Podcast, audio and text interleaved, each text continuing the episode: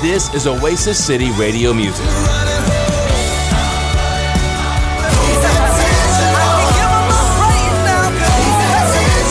This is Oasis City Radio Music.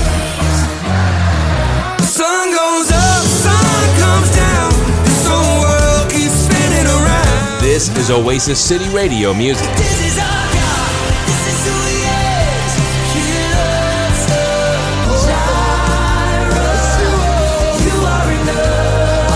24 hours a day at oasiscityradio.com. Tune in, iHeartRadio, and the Oasis City Radio app. Stir it up. This is Oasis City Radio Music. Oasis City Radio.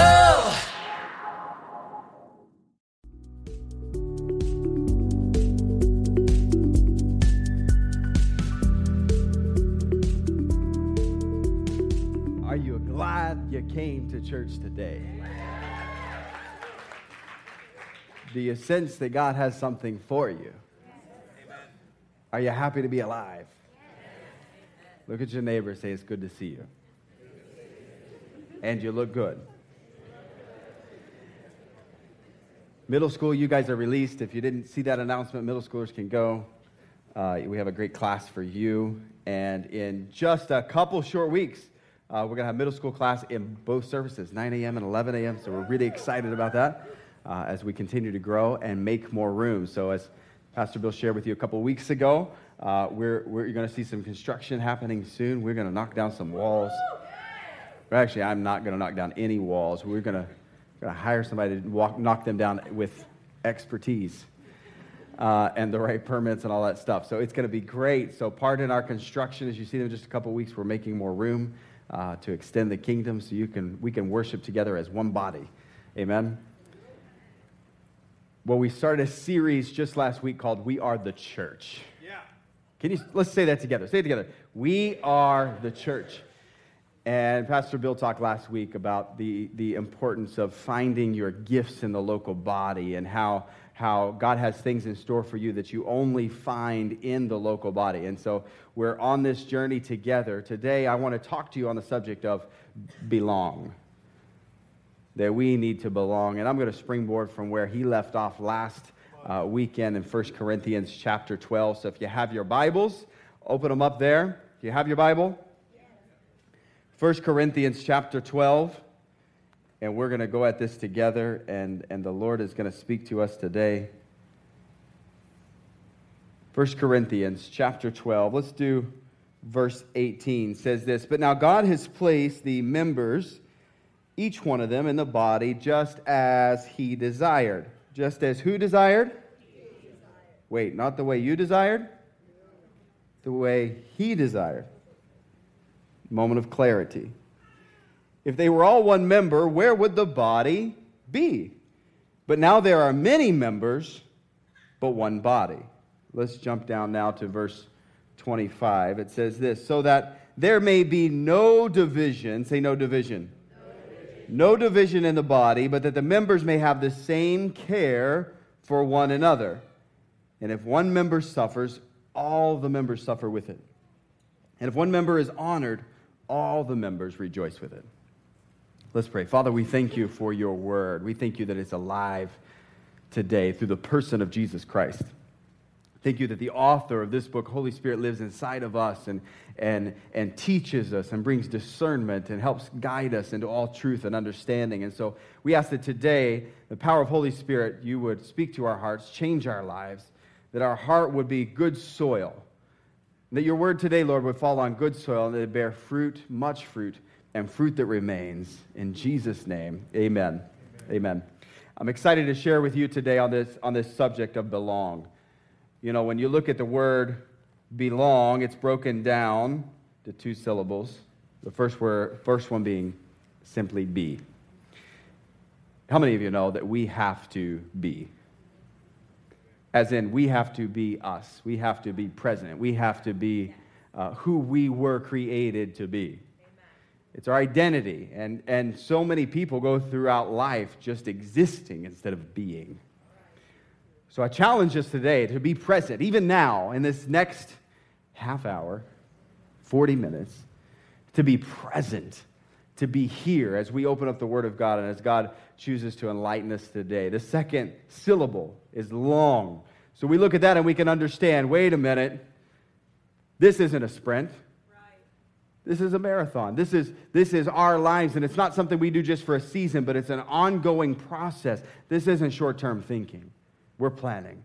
And in order to belong today, we need to be present. We need to be and to exist in who we were created to be. And we also need to think long term, not short term. And so the scripture gives us, shares with us some truths that I, I, are really exciting for us to jump into today and that I want to share with you. John Wesley said this, the founder of the Methodist Church, said Christianity is not a religion for solitude and solitary. The Bible knows nothing of solitary religion. That's just some good truth, some good understanding. Something that John Wesley understood well, but we in the church today don't often understand. That we cannot exist and grow as God intended for us to do in this journey being followers of Christ. We can't do it alone. We cannot do this by ourselves. Uh, Bill and I went on to, to a conference this, this week, and uh, so we went down the first morning. We were getting ready to, to grab the Uber to go to the conference. And it, was one of these places that was kind of out by itself, so you couldn't walk anywhere, and the hotel was just a couple miles away, and we were down in Orlando. And uh, uh, right as we were waiting on the Uber, standing there with our phones, and the guy was coming up, Bill just says, as he often does, if you've been with him anywhere, he just began to pray, Lord, just guide our paths today. Uh, direct our paths. Give us divine appointments. We thank you uh, for what you're going to do and how you're going to connect us today. You know, because we should be praying without ceasing, right? So we can talk to God at any time. It should be normal, right? And, and so as we were praying, and we were anticipating seeing some, some friends that we hadn't seen in several years, reconnecting old friendships. And so uh, we, were, we were anticipating good things to happen. And so the Uber driver pick, go, comes and picks us up, and, and Bill jumps up front, and I get in the back. And he says, Oh, I see I'm taking you to a church. What do you guys do? Are you guys pastors? And we said yes, you know. And um, I'm, I'm just going to tell you a little secret. This is just my personal, this is just how I operate sometimes. There are sometimes where people ask me what I do, and I only tell the partial truth. I'm just going to admit. In some certain social scenarios, when I go to meet people, um, I don't tell the, the, the full truth as in what I do, maybe that I work in nonprofit or I work in, you know, I'm a, I'm a, um, you know, leadership director. I've had several, I've had several uh, fake jobs, you know. Um, and, and this is all done with love because here's the truth is that when you meet people, when they find out what you do, that you're a pastor, it changes your entire interaction, okay? So, particularly if there's someone there that, that, that I, I sense that in this moment, there's an open door here to, to talk to them about the Lord, to do something. If often, if you tell them who, who I really am and what I do, uh, they, they automatically put a guard up or they automatically tell you everything's, everything's good. You know, because I go to church. So we jump in the car, uh, but, but here's the truth is that uh, when we jumped in the Uber that morning, our cover was already blown, okay? And he asked a notorious question. The driver says, um, Can I ask you a question? So our six minute ride to the church turned into a 30 minute ride because his question turned into multiple questions, which turned into missing the exit and being stuck in traffic. And having to turn around and get back on the crowded interstate and drive back down. And, um, and um, I was operating in to get to the sermon that morning because I sat in the back seat. Bill missed it, jumped in the front seat, and was stuck. Because the truth was, is this guy he, he didn't he didn't he wasn't asking a question. He was telling us what he believed, and he was not in any way, shape, or form listening to anything. And the funniest thing was is that any atheist or agnostic or anyone far, far, far from God would, would have laughed at his argument because it was contradicting himself over and over and over and over again. It was, it was quite laughable. Uh, and he wasn't wanting to listen to anything that was said. And so, and so Bill asked a very honest and very great question when he said, So, where do you worship? Where do you belong? And do you know what his answer was? Well, you know, I don't go to church. And it's amazing to me how we can become so deceived when we operate by ourselves. This man's, I mean, not even theology, his, his purpose for life was so broken that if he shared it with anyone, anyone, no matter what they believed, in God or not, would tell him, Bro, you're contradicting yourself. Like, what do you believe? It's so lost and broken. And then Bill picked up his discernment gift after losing it by jumping in the front seat. And, and I knew this was all God appointed. He had just prayed, Lord, give us divine appointments and meet people and all these things. And he said to the man before he left, he said, Well, here's what I'm going to do I'm going to pray for a demonstration of the power of God in your life. Because there was no argument. There's no arguing with a fool. We pray for a demonstration of the power of God. And, and the truth is, is I don't have a, I don't know the rest of the story. I don't know where he's at today. But I do know this is I do know we, that Bill was obedient to what the Lord had him to do that day for that assignment. That that man's being prayed for, for a demonstration of the power of God.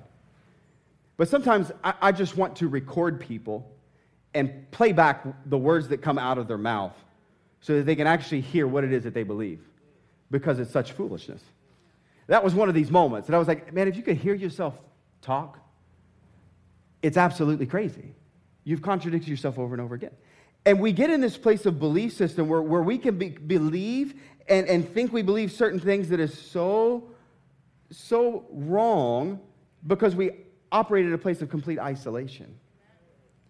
And so Paul is talking to the church at Corinth. Understand, he wrote a letter here to Corinth. And, and Paul wasn't just writing a letter to random churches. This wasn't like, like New Testament spam mail. You know what I mean? Like he wasn't just throwing out letters to different cities and, uh, and hoping something stuck. You see, Paul had, Paul had, had started the church there in Corinth and, was, and lived in the city for 18 months. And so he knew all about the culture. He knew all about the city. He knew who he was talking to. And in establishing this church, he had come to find out a few years later that some problems had arisen inside of the, the local church there in Corinth and some things that he needed to address. Now, you see, Corinth was a, was a city that was a, a trading post right on the sea. And so it was a place where, where it really was a melting pot of people, cultures, of, of religion. It was a place where, where uh, uh, the economy flourished because it was so diverse, because it was a trading post. And with all of this difference in culture and difference in religions, a lot of false religions were rising up and causing problems in the local church. And so Paul had to address some things. The, the, the, the, the city of Corinth was so known um, as a city that, that was uh, such a blended uh, of cultures and everything, but a lot of negative influence had come. So there was a lot of sexual perversion happening in the city of Corinth at the time. Uh, from different influences from different cultures. And so there, there, were these, there were these temples that were built to idols and to, and to gods. And there was one temple built just outside the city that they said there were a thousand prostitutes worked at this temple. And so it was notorious all over the Roman world. Corinth was as a city that had this temple right outside of there. So you can imagine the, some of the people that came to worship in that city. As a matter of fact, Plato wrote about Corinth, and this is what he said. You know, Plato was a real guy, he wasn't a myth. He was a real guy. And some of you are saying, oh, he was. That's, a, that's your takeaway for today. Plato was a real guy. Some of you are fact checking me by throwing that out on Twitter. And, and he actually coined this term, the, a Corinthian girl. So when he talked about a Corinthian girl, it's actually a, a phrase for a prostitute. That's how notorious the city of Corinth was at the time when Paul is writing this letter, okay? So, not all that different from the, the world that we live in today. A, world of, of, blended cultures and this beautiful thing where a, a diverse economy and all these things, and yet a lot of the world was starting to seep into the church. And understand, we're 12 chapters into his first letter here to Corinth, and, and, and Paul has already addressed uh, a, a, situation that had arisen inside the church where one of the leaders was in an, in an incestuous relationship. And so the tone of Paul's letter takes on a little bit of a, almost of a sarcastic tone, if you ask me. He starts talking about the members of the body and, and, and like what happens if you take out the eye and, and, and you can't take the head and replace it with the leg. I mean, he's talking elementary, elementary stuff here, right? He's painting a visual for the very, very basics of, of how we should live. You know, when you have to write a letter and say, listen, guys, you know, I didn't tell you this when I planted the church three years ago because I didn't really think that it needed addressed. But you can't sleep with your father's wife. I mean, it's in the book. I mean, it's in the letter. He had, to, he had to write that down on paper and send it to them because that's how far they had gotten into the world influencing the church. Are you with me? So when he's writing this part and talking to them, he's coming at it from a different angle. You can almost hear it in his tone as saying, Listen, I guess I should have taught you this in the beginning when I was there, but there were some things that I thought didn't need addressed. They were just common sense. But I guess I'm going to have to go back to the basics. And so this is Paul going back to the very basics, the very fundamental, and talking about this. And I, I want to read this scripture in the, in the Passion Translation, which Bill brought up last week, and, and use this as a springboard, a springboard for today. And in Corinthians 12 19, in the Passion, it says this, verse 19 a, a diversity is required. For if the body consisted of one single part, there wouldn't be a body at all. I mean, he's saying, listen, the body's all a whole bunch of different parts. The other translations list this and say this uh, the same way over and over, but the, the, uh, the, the translator in the Passion Translation infers, uh, writes what is inferred in the text, which is this, which is this diversity is required. Say that with me. Diversity is required. You see, for us to be part of the body of Christ and to be a healthy body, to be a complete body, to be the full body, to be the perfect representation of what Jesus wants us to be, it requires diversity. And we get in trouble when diversity is missing. Bill touched on this last week, and he did such a great job painting the picture and uh, us understanding. You know, uh, we're not just part of the diverse body of God worldwide, we're part of a very multicultural, diverse church here today. And when Bill talked last week about, about even being in an interracial re- relationship and then a, marriage, some of the ideologies and thoughts that he had to break off of his own life because of the way he was raised and things that he learned even a couple years into his marriage of, of phrases or a story that he would tell that, that wasn't okay. If you didn't hear it, go back and listen to the podcast last week. Listen, it's just good truth. It's good understanding. And if you want to be a part of a multicultural church and, and the body of Christ in a great way, you need to listen to last week. Somebody needs to put their hands together and say, yes. It's, it's some of the things that we need to be addressing in the body of Christ, all right? Uh, sometimes we, we say things, we do things out of complete ignorance but we don't know what it is that we're saying and doing. So check out the podcast from last week. What was the title? I'm going to put somebody on the spot. Make sure you get it because I know you listen online. You got to serve somebody.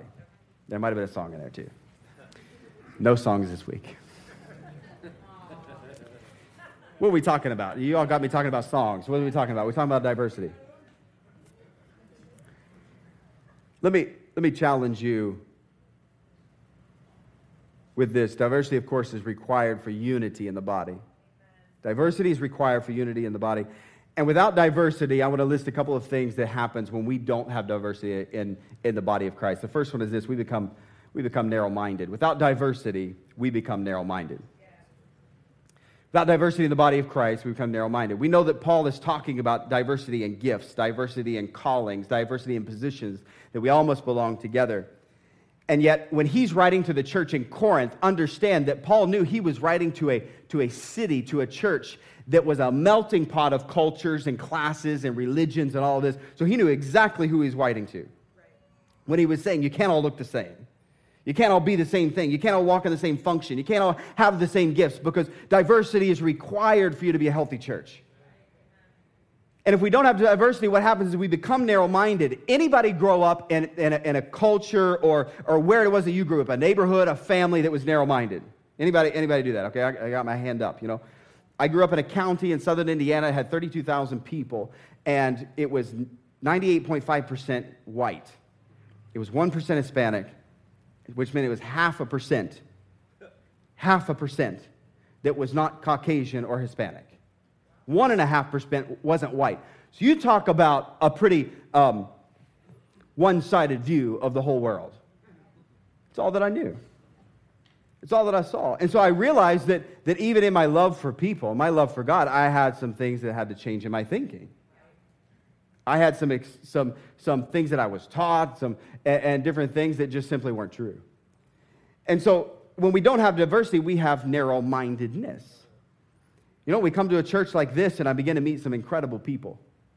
And, and I meet these, this, this couple that loves to fish, and they love to fish so much that they start a fishing ministry. And we have a fishing ministry that happened yesterday at our church where we teach kids how to fish. And we give them a fishing pole and, and, and we help them. We just bless them because we're blessing our community. But if you know Ray, Ray loves to cook.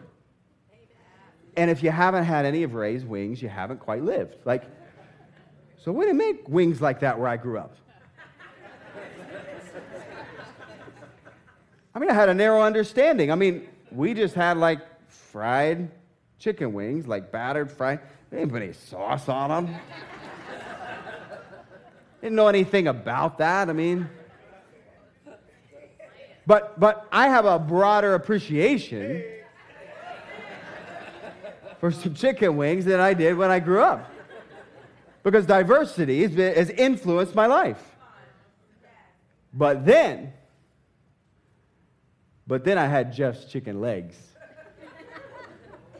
And see, there's only about a few of you that have had them. Because it will change your mind about chicken for the rest of your life. When you have an Indian influence and you put the curry in the chicken with the dark meat, it is just extraordinary. It's extraordinary.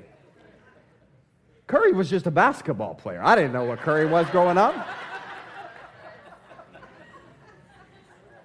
But, but because of my narrow mindedness and, and, and where I was raised and the people that surrounded me, uh, I, I didn't have diversity. But now, because of this diversity, I've been enlightened.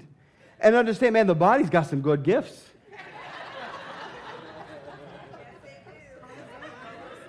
Are you with me?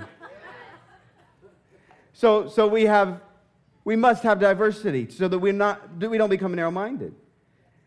Without diversity, I like this one. Without diversity, our blind spots are ignored.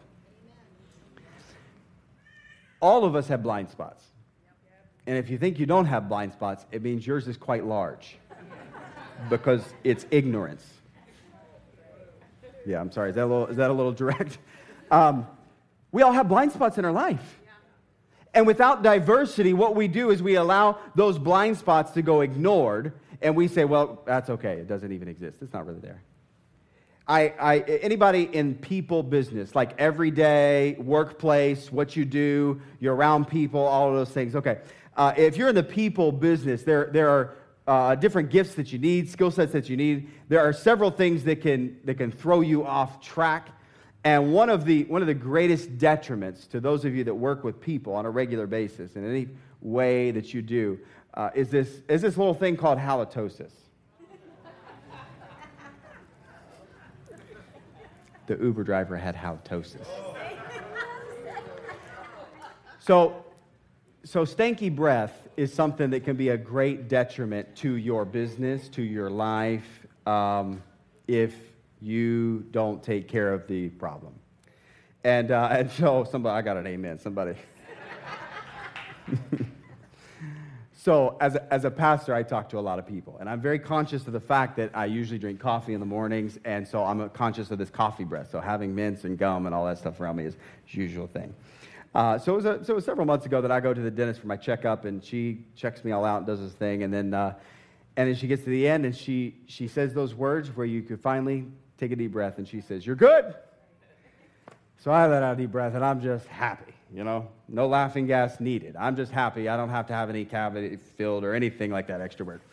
Uh, and she, but she says to me, she says, um, she says, do you drink a lot of coffee? And I said, well, yes. And I'm thinking, she thinks I look like I drink coffee. And she said, um, well, you know, she said, um, uh, uh, sometimes when you drink a lot of coffee, uh, you can get bacteria build up in your mouth and it can lead to halitosis. And I said, oh, really? I said, well, yeah. I said, that's why I always, you know, this. And I said, um, I said, but what can I do? Because I recognize she has, a, she has probably more knowledge here than I do. So, you know, so I said, so, so what do I need? Do I need the, the alcoholic mouthwash or the non alcoholic? Like, give me, I need insight, you help me. Tell me what I need, you know? Uh, do I need to change my toothpaste? You know? And she says, she says, well, well, no, no, no, no. She said, there's actually something better. She said, um, you, could, you could get a tongue scraper. And I said, a tongue scraper. I said, oh, yeah, yeah, I have, I have one of those. I use one. She said, oh, you do? she wasn't convinced by what she saw that I was using. She said, well, do you use it? And I said, well, yeah, I, I use it. And she said, well, how do you use it? And I said, Well, when I brush my teeth, I always brush my teeth. And then it's got that little rubber part in the back. And I brush my tongue with a little tongue scraper on the back of my toothbrush.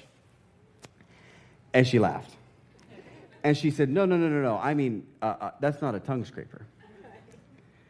I said, Well, what do you mean? So she reaches into her little drawer and she pulls out this piece of cardboard and she pops it open. And what she shows me wasn't exactly like this it was a solid stainless steel medical device that looked like it belonged in the operating room. She said, This is a tongue scraper. And I said, What in the world do you do with that thing? She said, No, you take this and you use it every few days. You take it and you scrape your tongue with the tongue scraper. She was breaking it down for me. and I look at her like she's crazy. I'm going to stick this surgical tool in my mouth and cut my tongue not to have breath. Nothing bad breath. No, thank you. I'm, I'm good. She said, No, listen, you have to understand that, that when you drink coffee, you drink lots of acidic things, that bacteria builds up and it, and it grows on your tongue. And I'm like, Well, okay. And she said, And I know this because your, your tongue is white. And I said, What? And then she was really, really, really kind. She took, a, she took the mirror and held up the mirror for me, right about this close to my face. And I saw that she was exactly right. And I didn't realize that I had this great big blind spot in my life every morning that, that I had this white tongue that was actually a problem. Wasn't supposed to be like that. And so I got a tongue scraper. And do you know what? Well, you use one and you tell me what you think. It'll change your life. Anybody use a tongue scraper? Well, let me see. Just stick your tongue out right here. I'm just kidding. But she had some knowledge that I didn't have. She had some wisdom that I didn't have, and it took me a minute to listen. But once I did, it changed my life. I don't, ha- I don't deal with that bacteria anymore. It was a blind spot in my life that I didn't know anything about.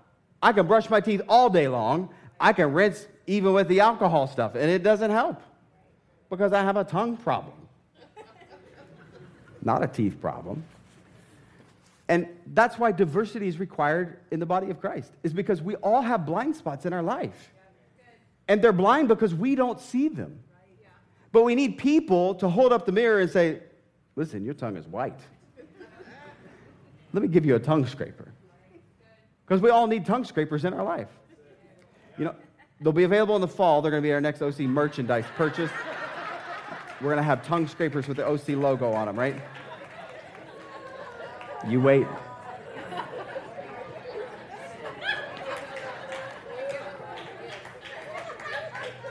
Somebody buy stock in these things because it's about to go up. Without diversity, we ignore our blind spots. And we're completely unaware of them. And it's why we need each other, but we need each other with different backgrounds, with different skills, with different abilities, with different knowledge, with different IQs.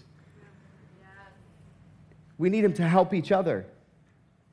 You see, without diversity, we lose our uniqueness. And this is special. It's been said before you were created an original, don't die a copy. God created each and every one of us unique to be ourselves with a unique sets of gifts and abilities. You know, and, and, and no matter what your personality profile might be, you're unique. There isn't anyone like you. No one. Your, your, your fingerprint's unique.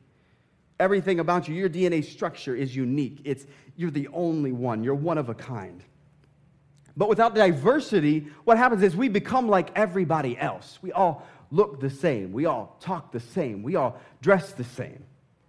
I had a young man talk to me after in between services today, and he said, Man, when you talked about that point about, about being unique, he said, You know, he said, I grew up in a, in a certain church where we had to dress up. He said, And I don't mean wear a suit, like we had to wear purple suit with yellow shoes.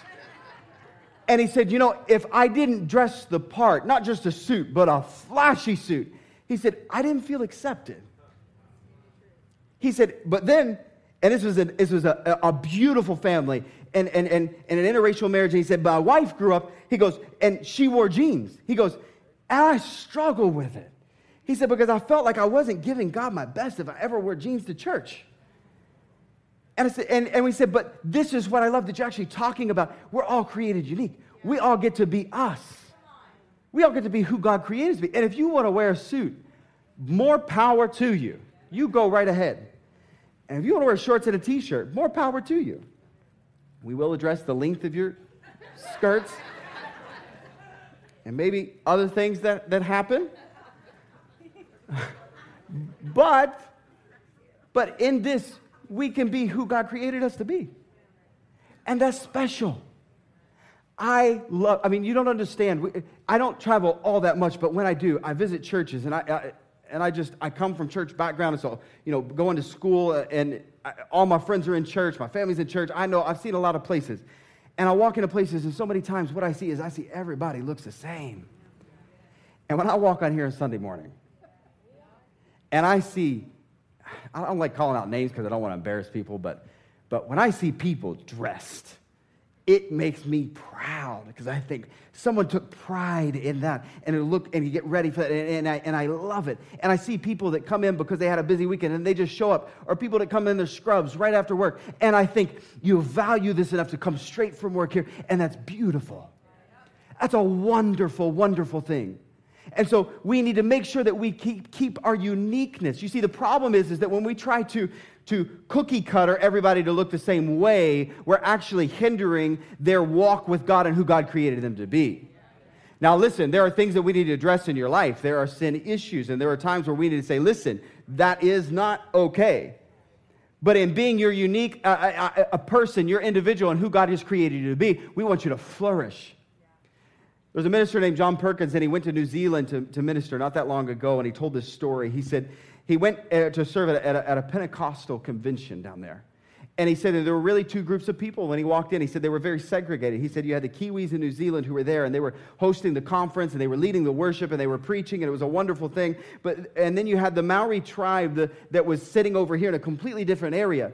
And so the complaint became amongst the leaders. The Kiwis would say, you know, the, the Maori people, they're wonderful people, but there's this hindrance where they can't enter into the fullness of the Spirit.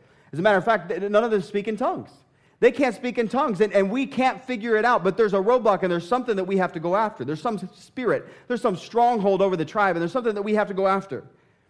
So John Perkins, after ministering for four nights, stood up in front of the congregation on the fourth night, and he said this. He said, What you have tried to do is you've tried, tried to take a people and colonize them. And you've tried to make them dress and talk and sing and act just like the Kiwis. He said, But God created them unique. He created them with a unique identity. He created them with a unique sound, a, a unique expression to the Lord. And so this was his challenge. He stood up and he said, Tomorrow night, this is what we're going to do. He says, I want the Maoris. He said, I want you, I want you to lead us tomorrow night in song. He said, I know there are songs you sing when you're just amongst yourselves, songs of worship to the Lord. And I want you to lead us in those songs. And I want you to come dressed in your, in your native uh, clothes so that you can come and express your culture and express who God created you to be. This is quite a statement because these are the group of people that when you see the New Zealand All Blacks, the rugby team, they do this dance. It's called the haka. Have you seen it? You may have seen it on Facebook and you not even realize it. It's, it's the dance that they do every time to intimidate the other team, and it's a cultural thing. But they stand up, and I mean, with every part of their body, they dance. And they shake their heads and they wag their tongues and they make expressions to intimidate the other team. And then it's this beautiful cultural display of, of who they are. And so when Perkins stood up on the stage and he says, I want you to sing tomorrow and do this, the next night, here's what happened. They showed up. The men in their skirts and no shirts, bare chested. And they stood up there and they began to chant and they began to slap their knees and they began to make expressions, but as unto the Lord.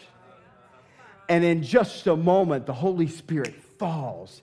And all of a sudden, they all, the entire tribe, congregation of people there, began to speak in tongues where the baptism of the Holy Spirit comes and it fills them. Why? Because they were being who God created them to be in their unique individuality. And you see, just as the British for centuries colonized areas and tried to, tried to make everyone British, every land that they occupied, every territory that they conquered, that they tried to colonize them. We've done the same thing in the church. We come to people and we say, well, listen, this is exactly how you have to act. This is how you have to dress. This is how you have to talk, and you have to be just like this. And if you're just like this, if you're just like everybody up there on stage, then you're going to be close to God. Here's the truth we need you just the way you are. Because the body of Christ isn't isn't full, it's not whole, it's not who we need to be unless you're operating in the gift and the expression that God has given you. So if it looks different, if you dance different, dance anyway.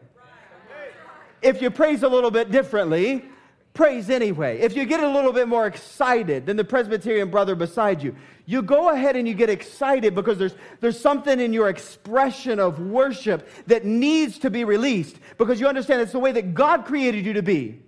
He created you with this desire to worship Him and to express yourself in truth and, and authenticity. And when we stifle it, we're, we're not experiencing all of the glory of God. We're only experiencing part of it. And so for, for, for churches so long, we've put people in a box and we've said, listen, this is the way you worship, this is the way you sing, this is the way you pray, this is the way you do it. And we've made patterns and programs and said, this is the way it's supposed to be. But I'm excited to see a body come together. The body of Christ in their unique individuality and their gifts and their callings with their purpose. We're coming from a background and saying, no, this is my expression of worship to the Lord today. Now, this is some dangerous stuff that I'm saying. Because when we say this, we recognize that, well, you know what? Somebody might do something and they might get out of line and they might become a distraction. Well, you know what? We'll talk to somebody in love. We'll help people through something. But it's time that we got over our own self.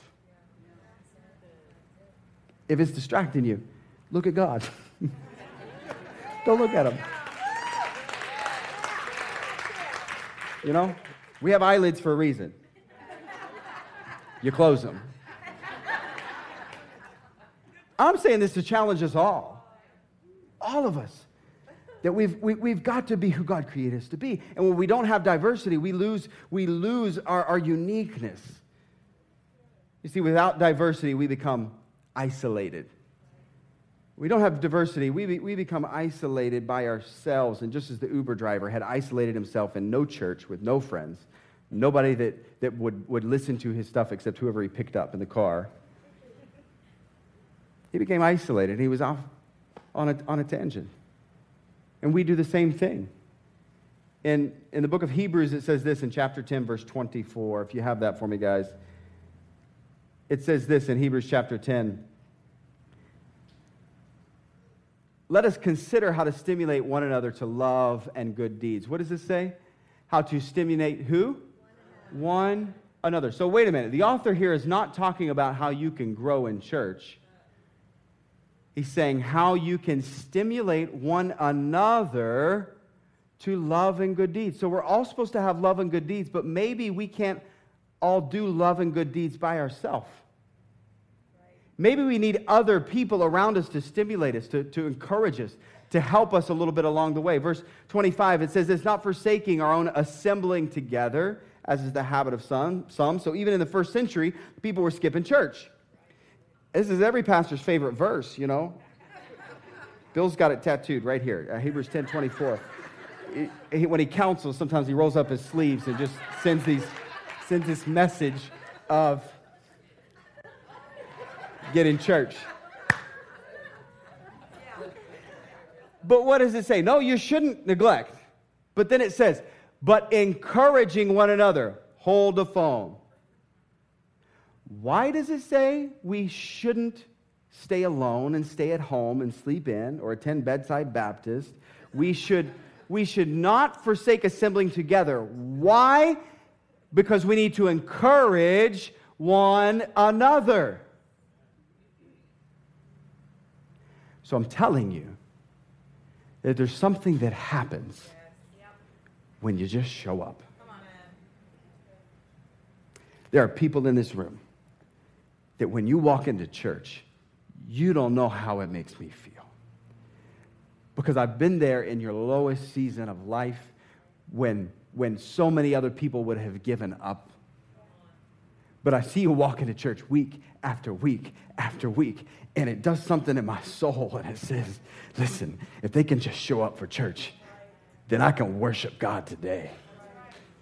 And so each and every one of us, just by, by not forsaking, by showing up to church, you don't know what it tells to the person beside you. This is, man, just because they're here, I can worship God today.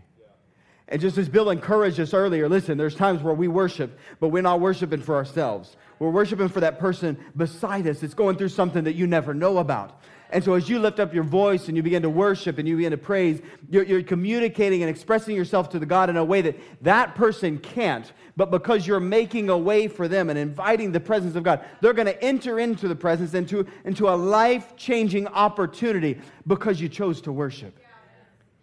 And it's that critical that we belong. It's that critical that, that the first person of belonging, first point of belonging is just, is just showing up. When you go through difficult seasons, when you experience tragedy. Tara and I were on the road the other day traveling to see someone experiencing loss, and I said, Listen, there's one thing that I want to be known for when I'm gone. It's that, it's that I showed up. It's that I showed up. Not that I said some message or had these eloquent words or, or did whatever, but when they were going through something, I, I showed up. And you know, there's been times that we've missed it. There's been times that your church leadership has, have missed it. There's been times that I've missed it personally. A couple weeks ago, there was somebody in the hospital, and uh, they were there a couple days, and I didn't know about it. And, and then my, my schedule was so busy, and I didn't carve out time to go to the hospital. And I regret it. And I don't say that looking for any sympathy from you. I'm saying, like, I'm trying to be vulnerable here and let you know that, like, the very thing that I want to do, I didn't do. And I recognize that I missed the mark. But we all miss the mark at times. And the beautiful thing about family, about being part of the body of Christ, is that even though I didn't make it, we had at least four people from the church that went and saw this person in the hospital. That's family. That's belonging. That's being there. That's, that's showing up. And it's what we're all called to do. So we've got to connect to one another. We've got to be present, to show up in, these moments and these times. And so I would encourage you, you know, as a church, we're growing and, you know, we're, we're getting ready to knock down some walls. And so anytime you grow, you experience growing pains. And there are things that happen. There are times where ball gets dropped. There, there are things that sometimes aren't communicated clearly or you didn't know about. And so there is plenty of opportunity in church to be offended, particularly in a multicultural church, particularly in a church that is growing, particularly in a church that is young. There's lots and lots and lots of opportunities for offense. And what I love are some of the emails. Now, now I said some of the emails because some of the emails, you know, you, you don't love. I thought, you know, it would be a great, a great reality show would be like my inbox. like, I mean, I could just sit down and like in, inbox. I mean, it would be really good. Like, but but that, that's any church. That's any organization. You know, you, you you get things that happen. But what I love is some of the emails that I've received recently of people who are like, you know, I don't understand this, but can you help me understand this? And I recognize that it's people who, at a less mature season of their life, wouldn't have asked a question. They would have walked out the door. But yet they're mature enough to say, Help me understand. How can I connect? How can I belong? How can I find my place here at Oasis City Church? And that's what I'm looking for. That's what God is looking for. Us as believers to say, you know what? I'm going to give so and so the benefit of the doubt. I'm going to give so and so an opportunity to say, you know what, I bet their intentions were right and they were good. And so, as we continue to grow and as we continue to, to streamline things and give you more opportunity and communicate better and all these things, I would encourage you along the process, along the journey, to remain relationally connected. Because it's through that that you help, that you understand. Because someone has an understanding that you don't have.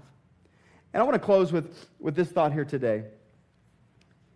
You know, as, as we need to understand that we cannot be isolated, we recognize the plan of the enemy is this.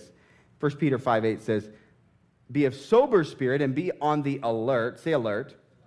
Because your adversary, the devil, prowls around like a roaring lion seeking someone to devour. So he's, he's prowling around looking. And what do lions do? They look for the stragglers. Like lions are king of the jungle, but you realize they're really king of the desert, king of the plains. They're really king wherever they show up, you know, like that's the lion. But even being king of the jungle, they can't take on a herd of anything. The weak little antelope, they can't take on a herd of antelope. They look for the stragglers, the weak ones, the ones that get disconnected from the herd. And that's where they attack.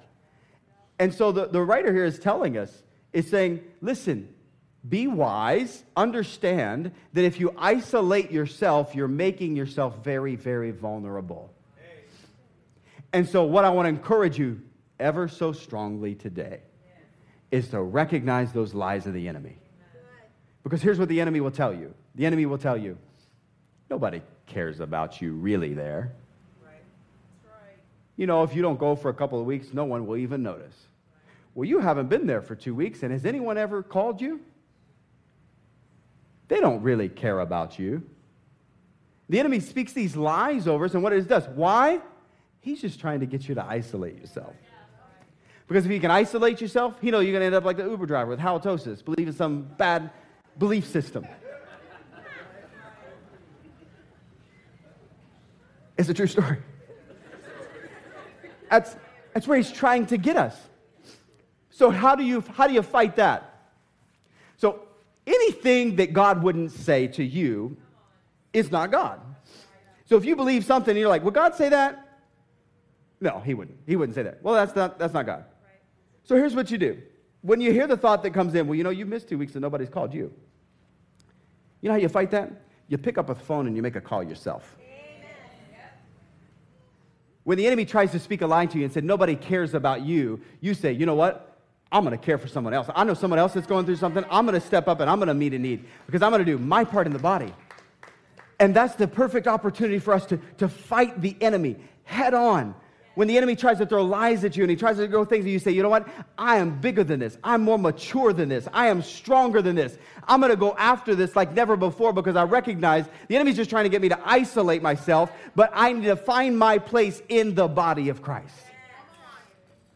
You are needed. You're not just your gifts, not just your calling, not just your position, but you being you, being you here every week is needed in the body of Christ.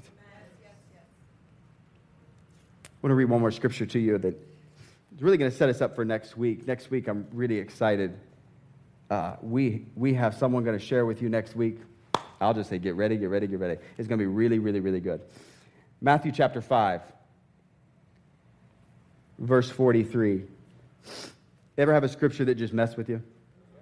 How does that work? God, you shouldn't have put that in the Bible. I wouldn't do that, you know? So this is, this is Matthew chapter 5. Verse 48 says, Therefore, you are to be perfect as your heavenly Father is perfect. Okay, God. Jesus said, I'm to be perfect as my dad's perfect. All right, how do I do that? You know, context is king. When you look at the context of where Jesus is talking, this is very critical, okay? Because when you take that one statement, you're like, okay, what does it mean? So, what's the context? Jesus in chapter in verse 43, chapter 5 of Matthew, is saying this. He said, You've heard it said, You shall love your neighbor and hate your enemy, but I tell you, love your enemies. Pray for those who persecute you, so that you may be sons of your Father in heaven. And then he says, For if you love those who love you, what reward do you have? Do not even tax collectors love the ones that love you?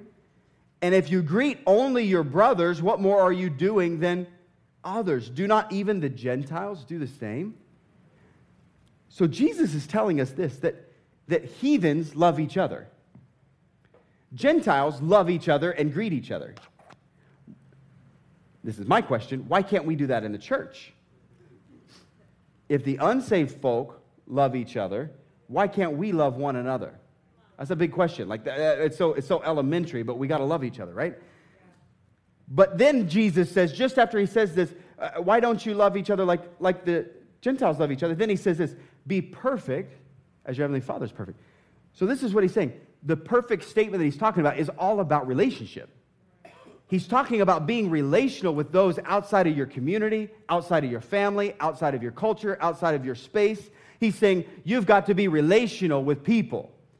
And then he says, be perfect as the Father is perfect. So the word perfect there, translated in the Greek, is often translated as whole. So he's telling them, he's saying, be whole as my heavenly Father is whole. Gives it a whole different understanding, right?